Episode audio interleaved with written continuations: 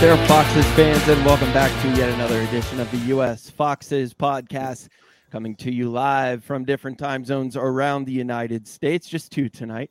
I, as always, am your host, Matt Foulkes, joined by my co-host, just about 20 minutes north of me in Del Mar, Mr. Chris Warner. Christopher, what's up, bud?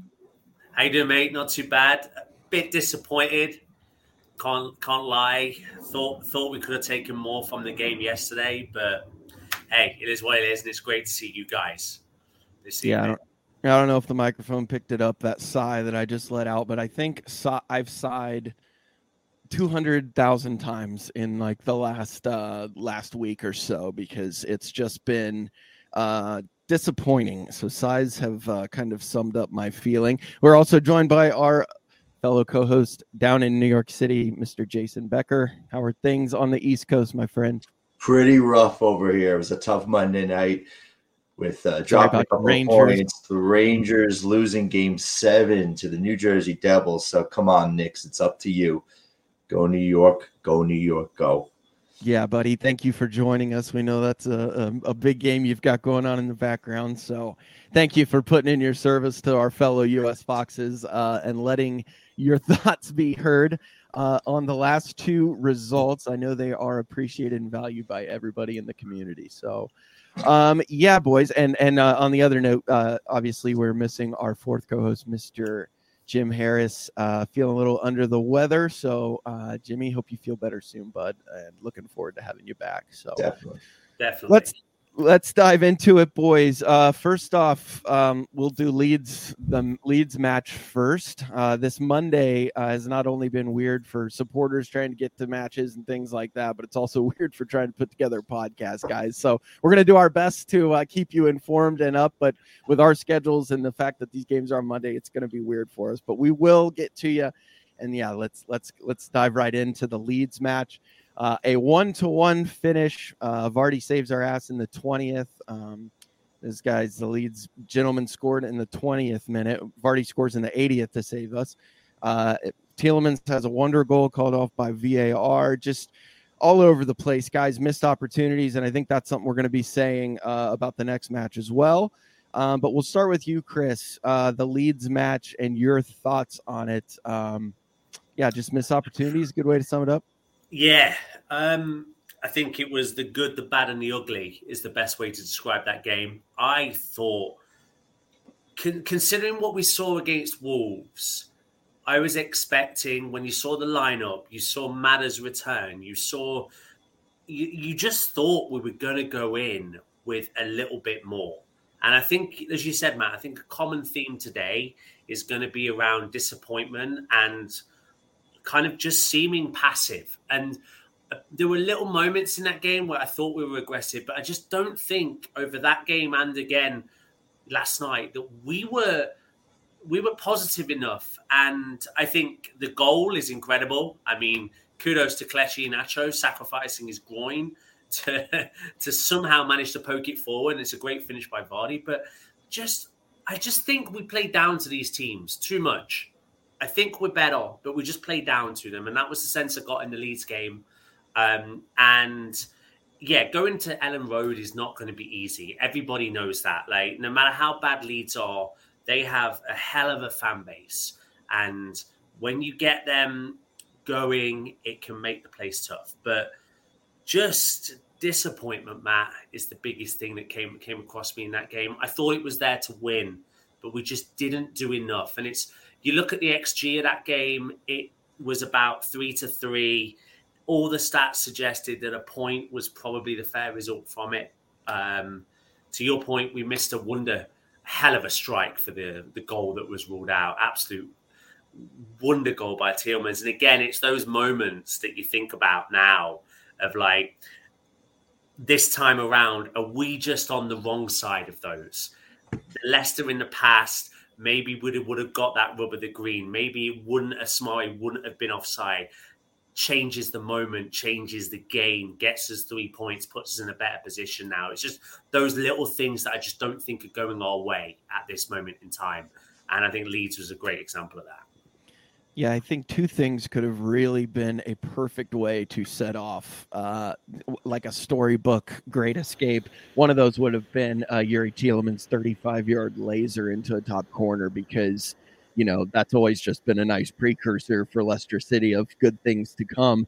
So, yeah, not only the fact that it was called off, but just, God, what a heartbreaker for not only Youri, but the rest of the fan base. Because, yeah, I was certain that that was going to be the catalyst to kind of launch us forward and go from there. But unfortunately, Samare gets apparently in the way, and VAR upsets up, and we do not get it. So, Jason, your thoughts, I guess, man, what could there have been? It was just, when it didn't go in and they got called off, I was like, man, that could be the fucking opposite now. Yeah. Hoping it would do for our team. Yeah, you know, I mean, we did get the win, you know, against Wolves, but kind of felt like, you know, we're still kind of in the mess, right? So I thought for a moment that Youri was giving us that Esteban Cambiasso moment against West Ham that kind of kickstarted the great escape, you know, back in 2015. It wasn't to be. We just didn't get the breaks there. But geez, my initial thoughts after that game were like, is this what it's going to be like during this run?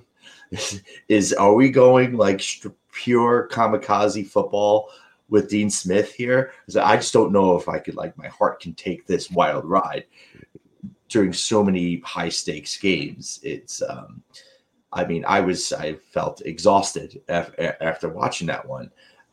But you look at that Leeds game, you look at what's happened against Everton, and you see two sides that are trying, well, three sides altogether, right? That are trying, but just blowing opportunities on either end of the pitch, and blowing assignments defensively sometimes, or letting in and just missing, like, just gift-wrapped scoring chances. And I think that's the mark of teams that are where they are in the table. And I think I'm beyond now thinking that we're better than who we're around. I mean, we're there at this point of the season for a reason. We're giving up these chances. These sides are missing their chances. We're blowing opportunities ourselves. It's just I guess an indication of where we are right now as a team. Yeah, you can only see so many of those opportunities just get pissed away. Because when we look at the last great escape, it was the exact opposite, right? It was taking those huge moments, guys grasping the moment and making it happen. And it really feels, Chris, like we're seeing the exact sitting now with some of the shit that's happening. Matt, you bang on. We were organized during that. I think the term organized is one that comes to my head during the Great Escape season, because you think about some of the goals in that time. It was, we were disciplined and we countered and we broke as a team and we scored as a team collectively. And there were just moments, as Jason quite rightly pointed out, where we just look disorganized still. That whether it's defensively missing assignments, whether it's playing the wrong pass, whether it's just not doing those little things correctly. And I agree with Jason's sentiment. Like, we have to be honest. Like, we're down here for a reason.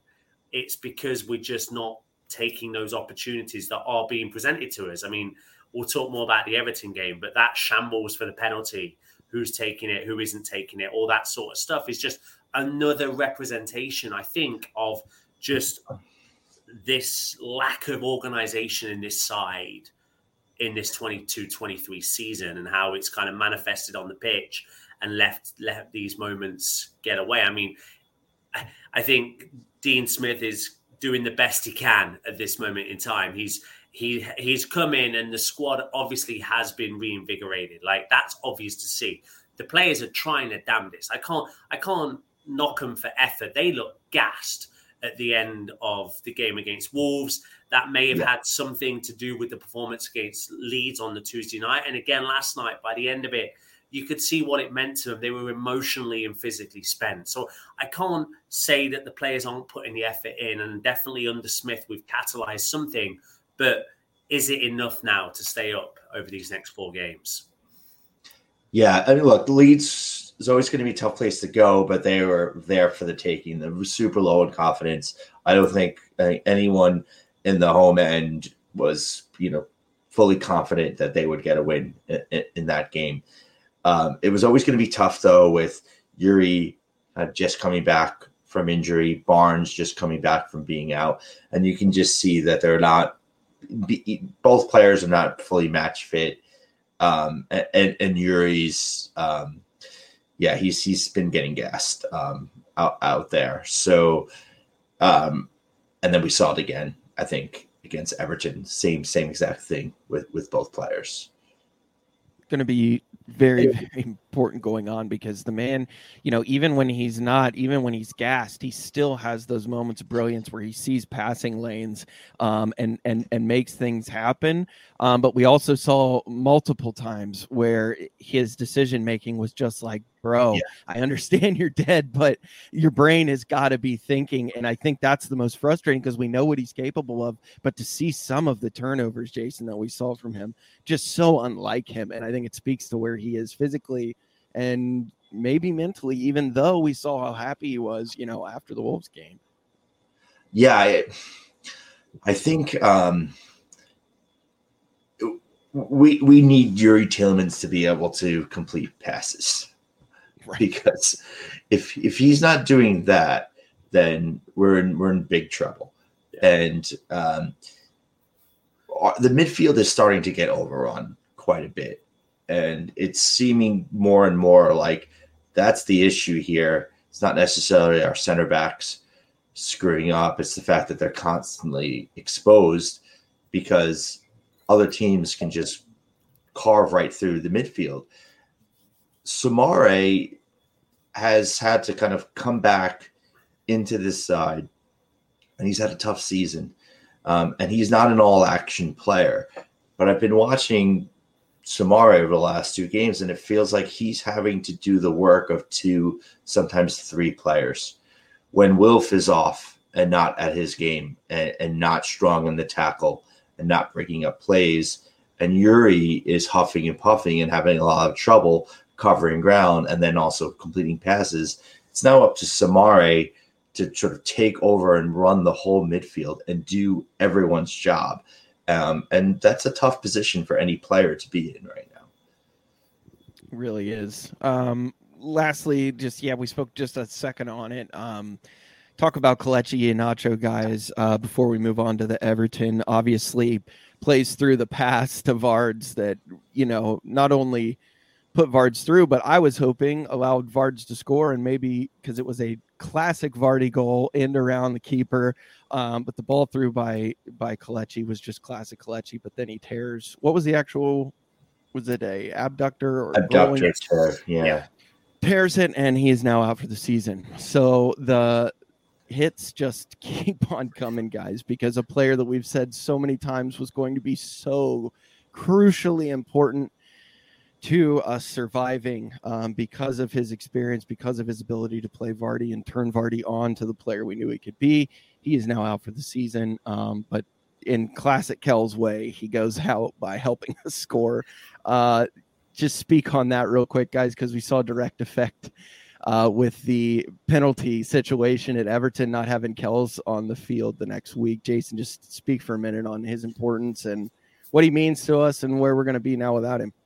Yeah, I think Kelechi has shown over the last couple of seasons that when things aren't going very well and you need to count on someone to carry you, he's had that in him and carried the side and put in some inspiring performances, scored and created huge goals.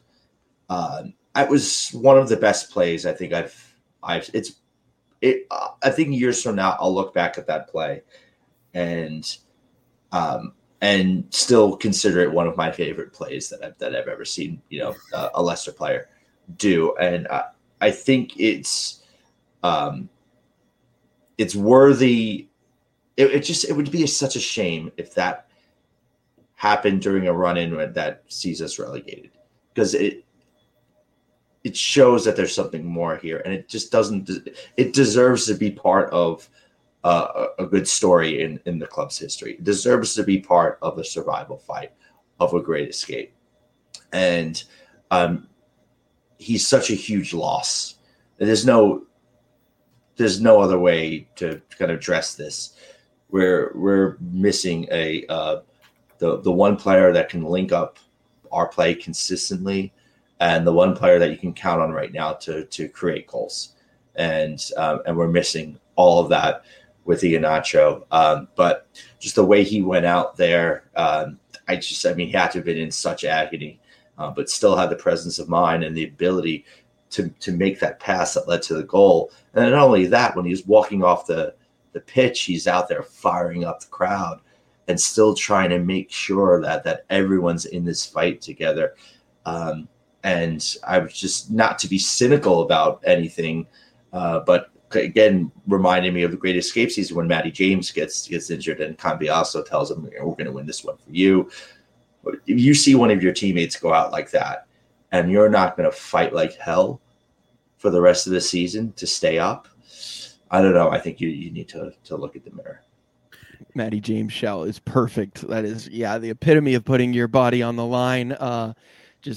Yeah, completely encapsulated by Kells. Chris, it was instinct, wasn't it? It was interesting. The missus said to me, which I thought was quite appropriate. She said it was the first time in that sequence for the Vardy goal. It was the first goal she's remembered all season of the old Leicester. That team mentality, that aggression, that instinct, that ability to play for each other, and I mean, Kelechi goes down. He has the instinct to just knock it forward. Maddison is preempting the fact that Kelechi is going to put it in that position and makes the run to lay it into Vardy. And it's an old school Jamie Vardy goal. Matt, we talked about it on the podcast last week. Like, that's what we needed to see if we wanted to get anything going. And I mean, again, kudos to Kelechi. And I think kudos to Smith as well. Like, he's come in and he's decided that if we're going to play and we're going to stay up, we're going to need, as Matt pointed out last week, goals from Jamie Vardy, the old Jamie Vardy, those breakaway goals. And we saw it in the Everton game, that typical Vardy finish, the chance he had where he chipped the keeper and hit the bar. Like, those moments are just going to be needed all the time moving forward. Like, we've got to maintain that. And, I mean, Kelechi as well in the Everton game, you saw him when Kag scored, like, the camera cut to him and he was the first one off his seat behind the dugout. Yeah. Next to James Justin, obviously cheering the boys on, giving it everything he could. And yeah, it's a huge loss for us. It's a huge loss. It means that we're going to now have to play a little bit more of square peg in round hole. Madders is going to have to be kind of moved around a little bit. It's not great. It's definitely not great, Matt. And yeah, it just sucks that it happens to such one of probably our better players this season. Yeah, I just find myself sighing again. I just sighed again. So just like I said, guys, it's what this whole season is turning into for me, is one big sigh. Let's jump forward. We've talked about it enough, guys. The Everton match yesterday. Absolutely beautiful day at the KP. The sun is out. The crowd is roaring. We're getting messages from friends at the KP. We haven't heard it sound like this in so long. It's beautiful. It just seemed like a storybook day for a good result. And man, just ends up being another frustrating match, Jason. I guess when we, obviously knew we weren't going to have Kells. What were your thoughts when you see the lineup come out and you look at what Dean had planned? Yeah, well, he made, I think, some bold moves there, deciding to put Thomas in instead of Christensen, certainly was a big call. And then, going with the midfield of Ndidi, Samare, Tielemans, when you've got a few players there out of form, kind of, still seemed a little bit puzzling to me. But I think it made sense that Matters was going to be out, on the right wing. Vardy, he's going to try to ride Vardy, I think, through the season and see, if he can just kind of push him to the maximum. get, you know, some bit of the old Vardy back. And then, you know, Barnes on the left, who, again, he's coming back from injury. He doesn't seem like he's 100%. But I think when I saw the lineup, my first thought was like, damn, this is a big indictment of the January transfer window. Yeah. None of the three players that we brought in January were in the starting lineup. And yeah, I think that that says a lot about the fact that we probably didn't really improve the starting 11 with those three signings. And that could really come back and bite you in the ass. And I mean, Tete doesn't even get on the pitch. Yeah. Suter doesn't, you know, get on the pitch. These are guys that you brought in to kind of get us out of this mess. And, you know, they're not playing at all in the biggest game of the season. So that's what I was, I don't know, that was my first thought when I saw the lineup. No, that's a great point. I mean, you know, we're getting to see now what outside coaching and outside managers that have seen these guys in practice now for a few weeks are really thinking about these players in the matches, obviously. But it really, I think, yeah, like you said, is an indictment and shows what John Terry, shows what Dean Smith are thinking, shows what Shaky think of those signings. Chris, you kind of along the same. Yeah. Such a great point by Jason. Absolutely fantastic point. It just epitomizes the shambolic decision-making that's happened this season. You look at, since Smith's come in, let's be honest, who are the best two players have been on the pitch? It's been Söyüncü and it's been Iversen. Two players that, well, one that Brendan cast out and said he was never going to play for Leicester City whilst he was manager. And then the second guy who was forced into the team because of Danny Ward making one mistake too many and just not, and it being almost like he was having to kind of just the last resort to Brendan, the way he described it. And those two have turned into our best two players in the running.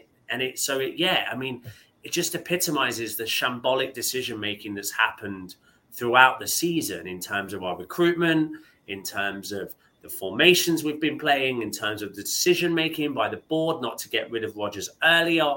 But it just epitomizes everything when you see that lineup. Echo the point about Thomas starting. I thought he played really well, especially in the first half yesterday. I thought defensively he did his job. I think Christiansen against Leeds just consistently gave the ball away, and it was one of those decisions where at some point Smith just had to pull him, and so I could see why he made that change.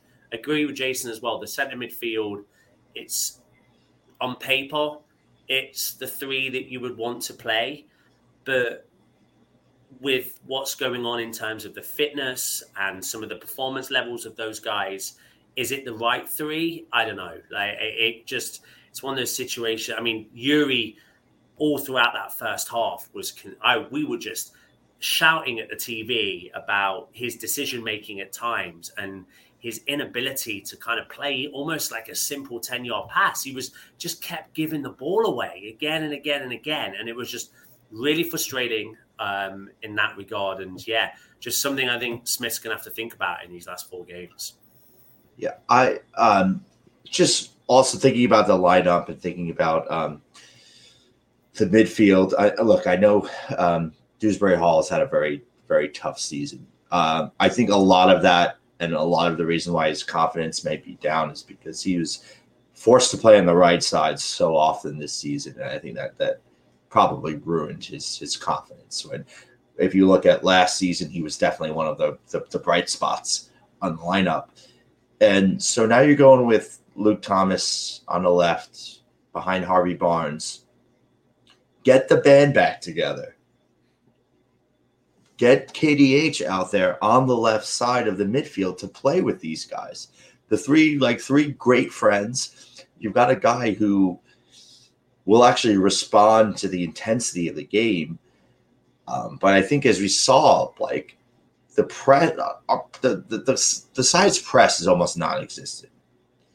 This team cannot really press. And that's one thing that you can get out of Dewsbury Hall, and you can press higher up the pitch when he's playing. He's got the engine to press higher up the pitch.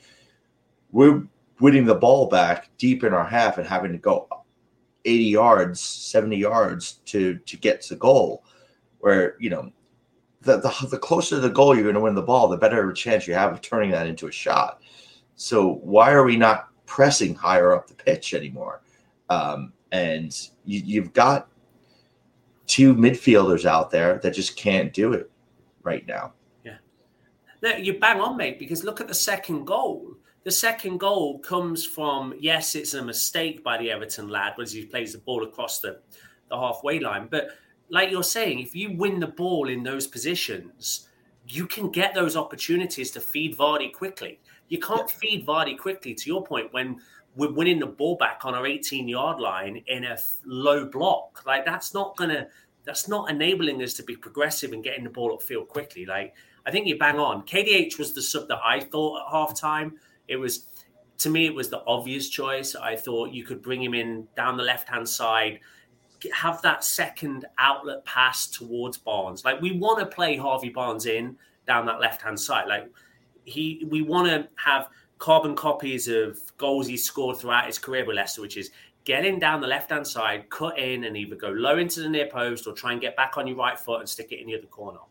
Give us options down there to feed Barnes. And we're not going to do that.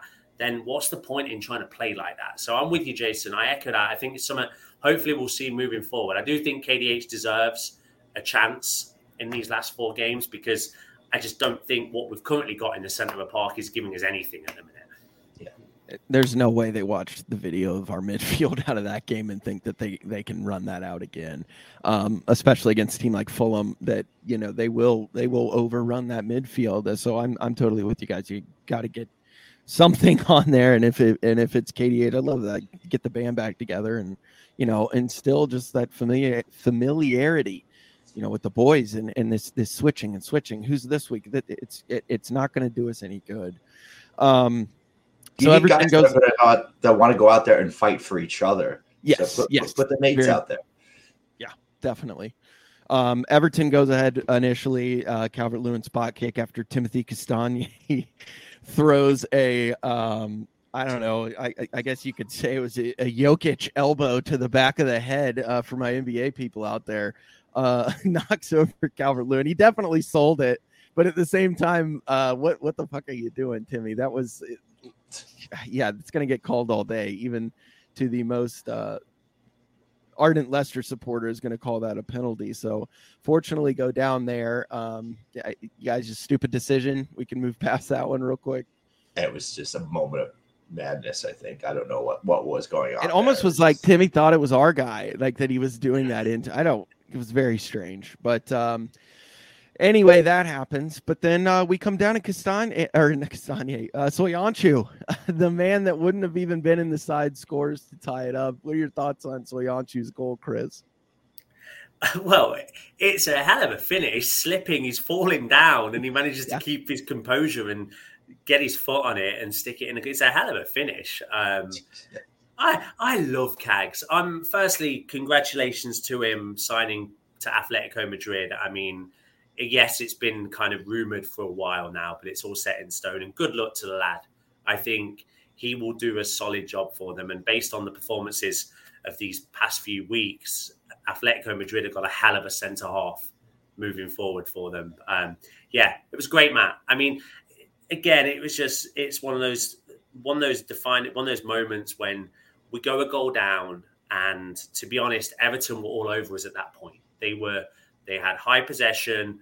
They looked like they were pushing for that second goal. And in those moments when you can grab that kind of against the run of play, make it 1-1, it turns everyone around. The KP's loud again. You're like, come on, we can get this. And that's what happens. And it's those little moments, again, as we talked about this podcast, like those moments where they're teasing us and you're thinking, yes, this is it. This is the start of something. This is how we're going to go move on. And we just mess it up. Every time we get given it on a platter, and we mess it up, and that's what kind of felt downstream of that kind of first goal. it's kind of like a bonus goal almost when a guy like Kag scores. You know, it's like, okay, shit, if those are going in, guys, let's just shoot. I mean, let's get our offense going and make some attempts and stuff. And yeah, it was like you said, it was a hell of a finish from a guy that was not expected. And when things are going like that, you really have high hopes for the match going forward. But it also shows that you have to attack the ball on set pieces. Oh, 100%. You have to go and attack the ball. And he seems to be the only guy willing to do that. It was a nice little layoff from Foss there. So, you know, definitely appreciated that little, you know, nod there. But Söyüncü wanted the ball more than anyone else in the box. And that's why he went and got it. He was far. He had to cover a lot of ground to get there, to get that shot on goal. But that's what you have to do. And I don't know. Hopefully it just kind of wakes everyone up and makes the players realize, like, when we get opportunities like this, we have to take them. We have to try to attack the ball. After that, then we get another vision of V9 scoring goals again, Chris.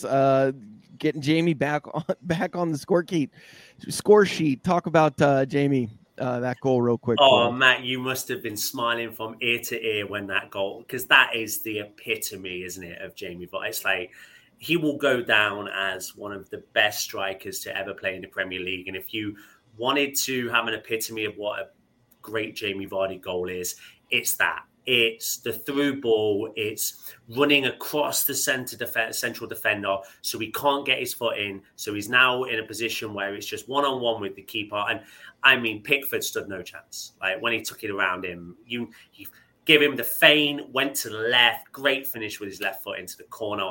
Yeah, the typical Jamie Vardy.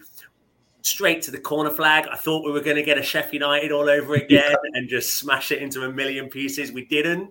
I think maybe he was told don't do that again. But no, it was a great finish. It was a lovely ball through. It came from the one time where we forced them into a mistake in the centre of midfield, and we took advantage of that and pushed it forward quickly. And yeah, hell of a goal. I still think to this day, like, there's only two people that I think of when I think of those goals. I think of Thierry Henry and I think of Jamie Vardy. And it was just the perfect Vardy goal, and yeah, sent us all mad in San Diego, mate. It was absolutely scenes when that went in. Well, back-to-back weeks with, you know, classic set-in-stone gold Jamie Vardy goals that we are so used to seeing, Jason. That goal goes in, and you just got to think to yourself, oh, baby, like, 2 games in a row, he's back. And at that point, I'm like, we're in good shape. What were you, I mean, talk about your thoughts when it went in, and then we'll dive into what happened next. Well, I didn't think we were in good shape because I just knew that they were just going to continue to give up chances against Everton. And how do you give up that many chances to Everton of all sides? I just not quite sure. I'm still baffled by that, but it was vintage Vardy, trademark Vardy. It was a hell of a goal, and it's exactly what everybody wanted to see and needed to see. And it's great to have that Vardy back. And I thought he had a very good game. He had a couple of chances maybe he could have put in, but he was still getting there and getting the chances. And that's something that we were been missing under Rodgers with the slow kind of build-up play. It doesn't give Vardy the opportunity to make these goals. But he looked good. He was moving well, making chances happen. I thought he had a great game. And if we can get 4 more performances like that from Vardy, definitely give us a better chance to stay up. Yeah, and I'm a way to go out too if he can score the goals that keep us in the top flight. Exactly. Yeah, I meant more as I was feeling good about the fact that he's scoring those kind of goals again. That could only be positive for us. Yeah, I knew with the defense we got, Jesus. But we're going to need him to do it 3-4 times a game. So he gets that done, and we come in and the chance happens where Jamie hits the post.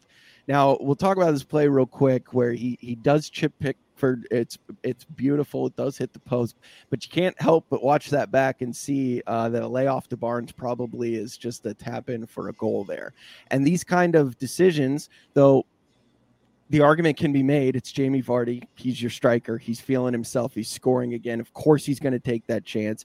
But you also, man, it's frustrating to see as a team this far down when we're doing that, because Matters had a few these last few weeks of the same thing where he takes the selfish shot instead of the layoff. And at this time of year, Chris, it's just like, fuck, guys, it's not the time or place. So I know it sounds hypocritical when I'm singing Vardy's praises, but it's where we are, right? I mean, we were even. Sorry, Chris. Oh, go ahead, Jason. I was going to say we're even lucky to even have that chance, because I don't know how Calvert-Lewin did not score. I know. And I think we need to give a little time for, you know, a separate segment, I think, here just on Iversen's performance in the game. But yeah, you know, I mean, look, he hit the crossbar though. It was like, you know, another few inches down and that goes in. But I wasn't that pissed off at Vardy for not making the pass, because you did feel like there would be other chances for him in that game. And so for me at the time, it didn't feel like the end of the world. At the time, it wasn't. And I honestly didn't even notice Barnes until I watched the replay, Chris, and then saw it.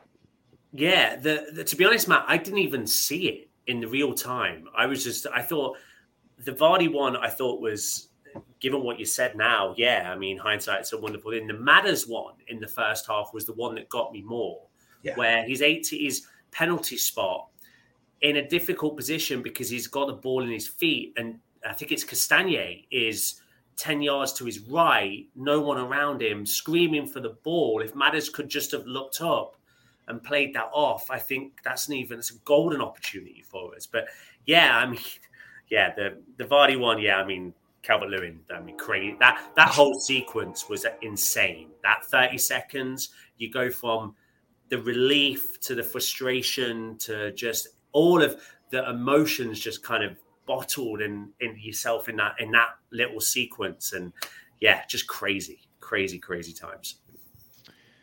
The other big play then obviously is the penalty chance at the end of the half.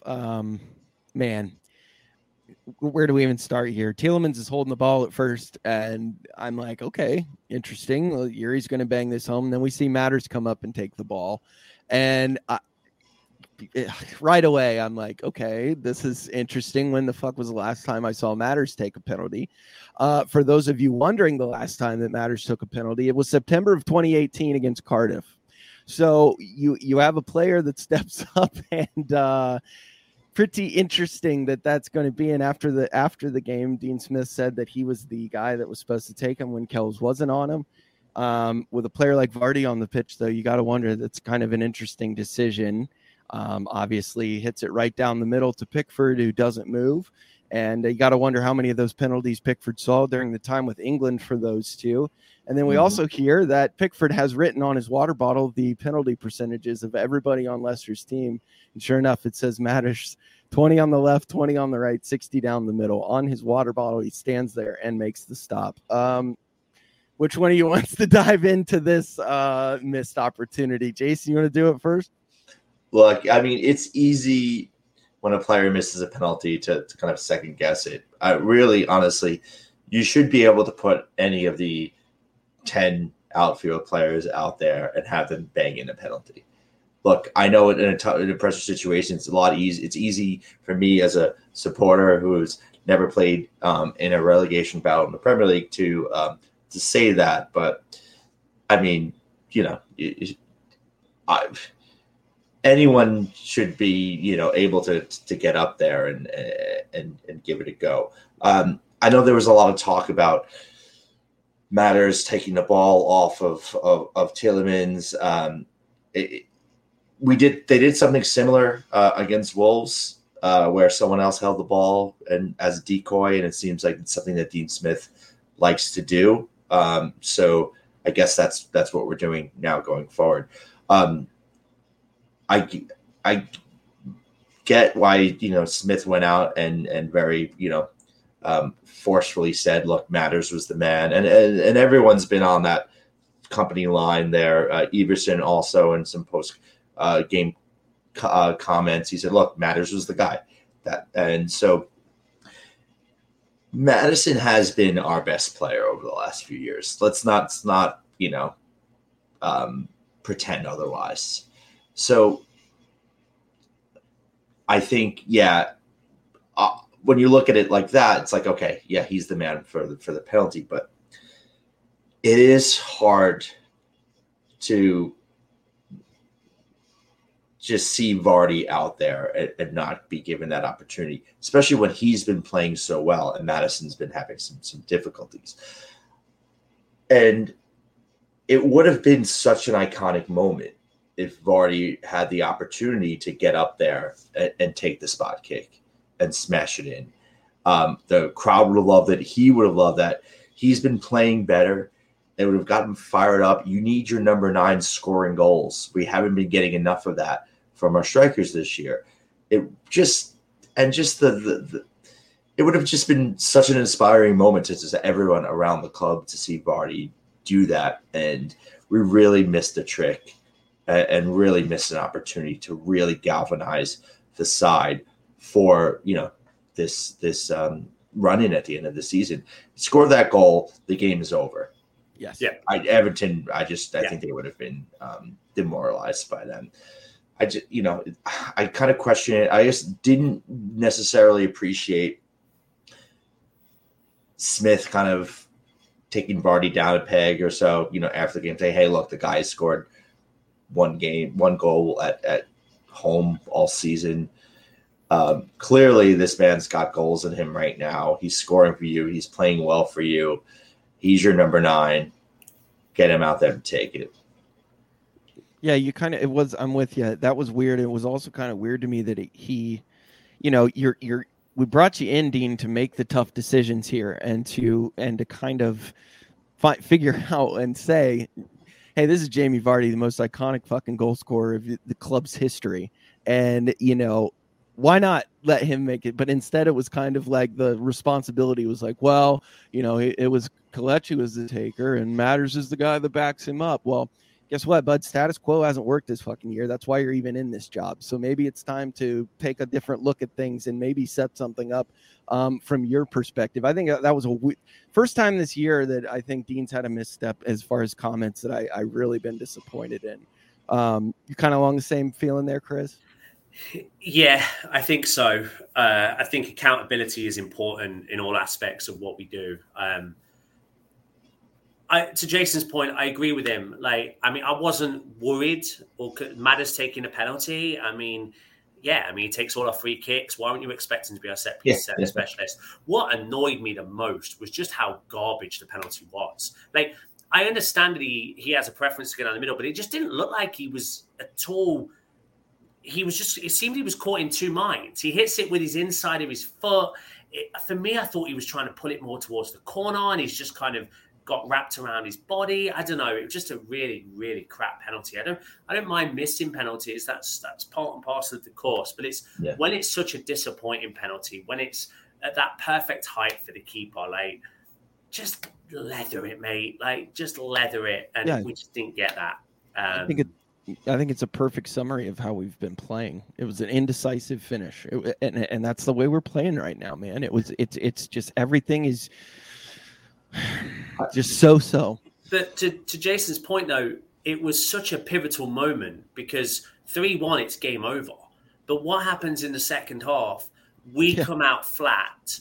They come out and are aggressive or pressing us, winning the ball up the pitch, and ultimately grab the equalizer. It's such a huge moment. Because it went straight to half time, it's kind of missed because you've got that 15-minute period. But in reality, it was almost as if it was like one of those moments where it felt like we can, kind of looking back in hindsight, it feels like we conceded in that moment, and the heads went down, and we just didn't get up for that second half and that first 20 minutes. And it felt like we didn't start playing until the 65th minute of the second half, at least. Yeah, and I don't know. I have a message that I know how to get out there to Rob Tanner. Ever since Maddison came at you, on Twitter. It just hasn't been working out that well for him. So Rob, I don't think, I know you're a consummate professional. I don't think you would do anything like this, but just in case you do have some kind of like Maddison voodoo doll or some kind of now curse against him for doing what he did, I'm sure he is very, very, very sorry that he questioned your article and tried to call you out. But it really has not been going very well for Maddison since that moment. I think he's done his penance here. He regrets the decision. I know he does. And, I think it's time to kind of to lift the curse and to allow him to get his powers back here for the last four games of the season.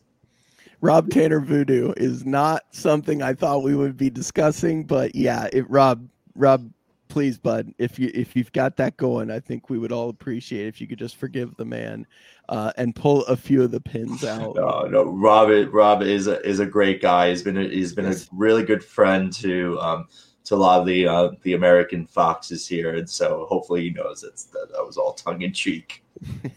Yeah, friend of the podcast for sure. So shout out to Rob. We will go ahead and send it now, Chris. If you're ready, we could send it to our on-site correspondent Ollie McLean. He's going to let us know his quick little summary of what he had to see against Everton. Hey Matt, hey US Foxes, hope all is well. I'm going to try and be as positive as I can. After that 2-2 draw with Everton. Yes, it's a point. Yes, it takes us to 16th, but it's not enough. It's nowhere near enough, I don't think, especially when we could have won. But then again, the positive side is that we could have lost it. Big thank you to Daniel Iversen, who, if we do stay up, has saved our season. But I feel like that James Maddison penalty, I think that might do us. That was poor. It's the worst penalty I've ever seen.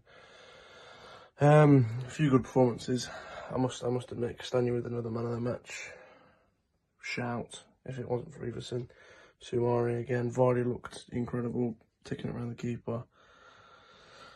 Tough one to take really, because going 2-1 up after a goal down, everyone's buzzing, but then one little attack at the start of the second half . But then after that, we were all over him for 25 minutes or so, which it's a shame. It really is a shame, and there's very little chance of us staying up now. I don't think we'll get much from next Saturday at Fulham. Next Monday against Fulham. Sorry, Liverpool at home. No, in Leicester we might get something, but who knows? Newcastle, no, and then. If it does come down to the last game against West Ham, not feeling too great after that. I just so many games we could have won, but yeah, it is what it is, I guess. On the bright side, get a load of new stadiums ticked off next season if we do get relegated. But yeah, it is what it is. I'll be back next Monday. Up the city, try and keep some faith. Legend Ollie, thank you, brother, for as always for your words, and you can feel the pain, can't you, in his voice every strike. Feels it, man. The lad has just got. You can feel the roller coaster, like just the ups and downs in that game. Ollie, man, I'm not ready to relegate us just yet. And, you touched on something that deserves a bit of time and maybe can kind of springboard us into some positivity here, and that was Daniel Iversen. I mean, he looked like the grandson of Yashin, Banks, Shilton. Had like a baby with. I don't know, like Peter Schmeichel and Peter Cech, and like it was an unbelievable performance in front of goal. His shot stopping was absurd. Not only like some of the just acrobatic saves that he had to make But his positioning and his ability to kind of get in front of Everton's attacking players when they had, you know, great opportunities, and to put himself in the best position possible to make that save. And it just, you know, it is maddening that he was sitting and getting splinters on his ass all season, but he is a quality goalkeeper. I mean, this is now, you know, Crystal Palace away kept us in that game. Leeds keeps us in that game. I mean, the saves that he made against Everton last night were ridiculous. I mean, that's a game that, you know, we could have easily let in 4 or 5 goals with another keeper in there and didn't. And the only reason why the boys were still in the game was because of that just unreal performance in front of goal from Daniel Iversen. He's doing things, guys, that you really, I mean, he looks like a player that's been in the league that, you know, for 10 years, let alone a guy that has a handful of starts now in the Premier League. And he's everything Preston North End fans told us about. I mean, the guy is taking over games. And when we talk about the Great Escape season, there's moments, you know, that we think about with the Cambiasso goal, the Ulloa goals. And with this, it's really turning into Daniel Iversen is keeping Leicester City even in this, because had it been any other keeper in net, I think, you know, especially I don't want to throw Danny under the table, but he doesn't make. I really struggle with wondering what some of those saves that Dan made if Danny Ward would have been anywhere near him. And good God, you just hope that all this work is for something for the man, because we spoke about, you know, confidence earlier and how important it is for these young players. And man, would it be an amazing feather in his cap to be the man that was the catalyst that kept us alive, Chris. Yeah, no, I mean, put it this way. If we're going to stay up, we need more of what Danny Iversen is giving us, and we just need a little bit of luck to go with us versus against us. Kid was incredible Monday. Matt, Jason, echo all your words. The biggest thing that I thought about was not only his positioning and some of the acrobatics, but it was those little fundamental saves. Every time he was strong, it was always the ball was always hitting a strong hand. And as such, it was always going away from goal, whether it go out for a corner throw, whatever. Like, that's the sort of stuff that you want to see. It's kind of ironic in a way that I think Casper was on the British Monday Night Football in the studio for the game, and you just got those. For the first time this season, I just got that vibe that we had a presence in goal. And yeah, his distribution is not great at times. He kicks it out for a throw in, but who cares? We've had 5 years of keepers not literally distribution that we've ever had. But it was just like, that was what I wanted to see in goal. And yeah, it was great to see. He serves as the catalyst, like you said, guys, to move forward. And if we can get one of those performances again, and we can get Vardy up the other end, sneaking one in, all of a sudden it's a 1-0 win. It's 3 more points. I mean, we've not spoke about it yet, but boys, we're 16th. We're actually we're outside the relegation zone. I mean, fundamentally, the fact that we can score a gazillion at our goal difference is, what, 20 goals, I think it is, or something crazy different compared to the other two. So, I mean, yeah, we took 4 from 7, 5 from 9, but ultimately we were unbeaten in these 3 games, which is a good thing. We are now 16th. I don't know how you boys feel about this consistent Monday night. I listened to what you guys were talking about last week, and really I thought it was fascinating, a great conversation about how it, like, these Monday games are just not fair on fans. I see it, if I flip it over, as a potential positive.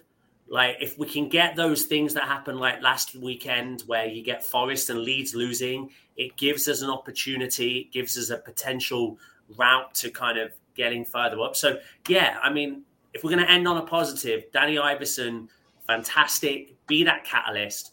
Let the boys follow his example, and let's go get something from Fulham on Monday night. It was cool. After the match, he gave lots of credit to, you know, Casper and how he trained and learned under Casper when he came in. And I was just laughing to myself thinking, yeah, he got the shot stopping ability and the distribution from your fellow Dane. Yeah. Look, if we're going to stay up, whenever you see a run in, a great escape, or a charge to win a title, you always see clean sheets in there. And it's been a long time since this side's gotten a clean sheet. And the only chance that we'll get one is with Iversen in goal. And so maybe we do look at, maybe he has another performance like this at some point and gets us that clean sheet that we desperately need.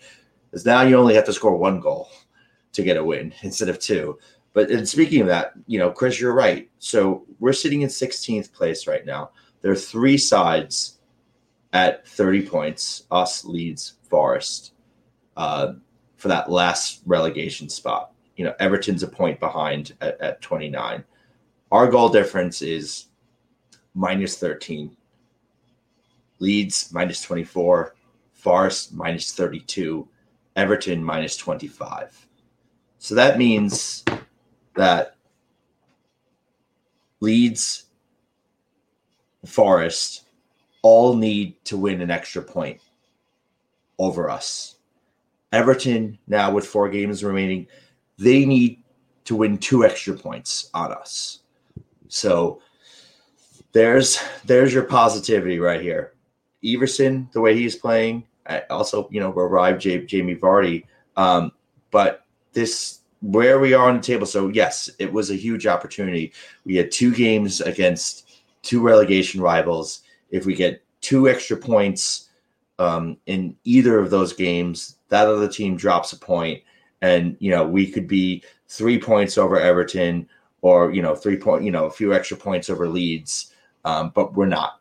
But we have that extra kind of half point right now, and as the season starts to shrink and there are fewer and fewer games, any edge that you have in points and in goal difference over your rivals is huge. The fact that everyone in the shit with us needs to get either an extra point or an extra 2 points could be huge. I mean, look, this is probably going to go down to the last game of the season, but we still at least have that.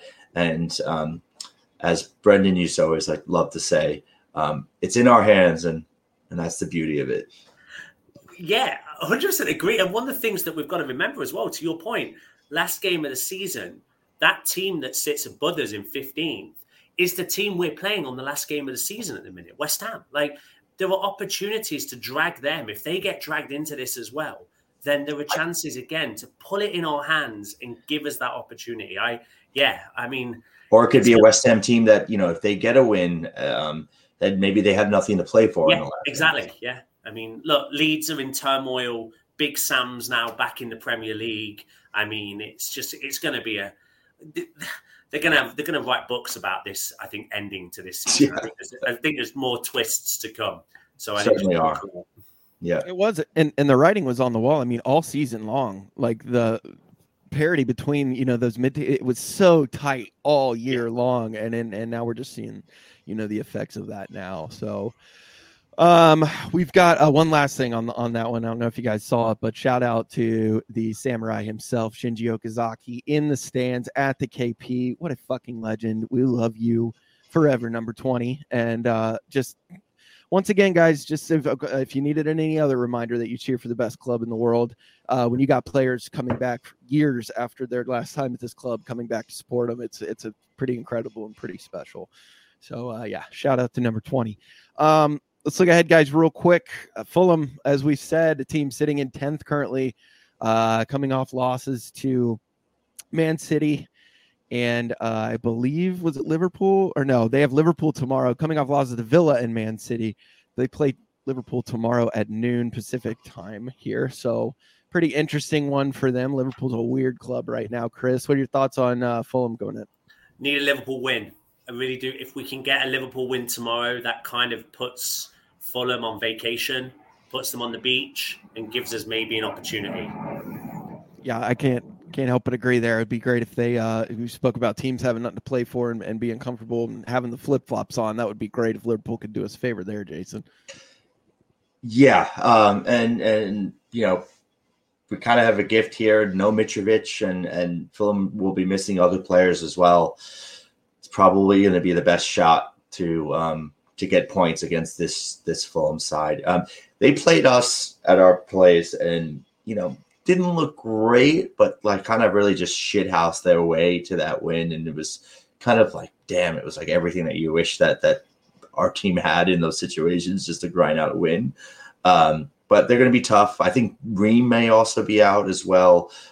So yeah, there's an opportunity there for us to maybe go to Craven Cottage and get something. Even a point could turn out to be huge. Really could, guys. So we whatever you need to do, guys, light the candles of faith, anything you can, because anything will help at this point. Because we say it every time, you got to keep the faith. And you know, it would have been, we didn't lose these matches, guys. We're unbeaten in 3. So it's how you look at it. Few things go our way and we are right back in this thing and safe. And as Chris pointed out, we're in 16th, guys. So lots of things to be upset and disappointed about. But at the end of the day, this is in our hands and it's still in our hands. So let's just keep faith and keep rocking, guys. With that being said, thank you, as always, for joining us on the US Foxes podcast. Try to be back with you next Monday night to talk about, hopefully, the big 3 points that we got from Fulham. For Chris, for Jason, for Jim, who couldn't join us tonight, feel better, buddy. I am Matt, and we will see you next time on the US Foxes podcast. Cheers, boys. Let's go.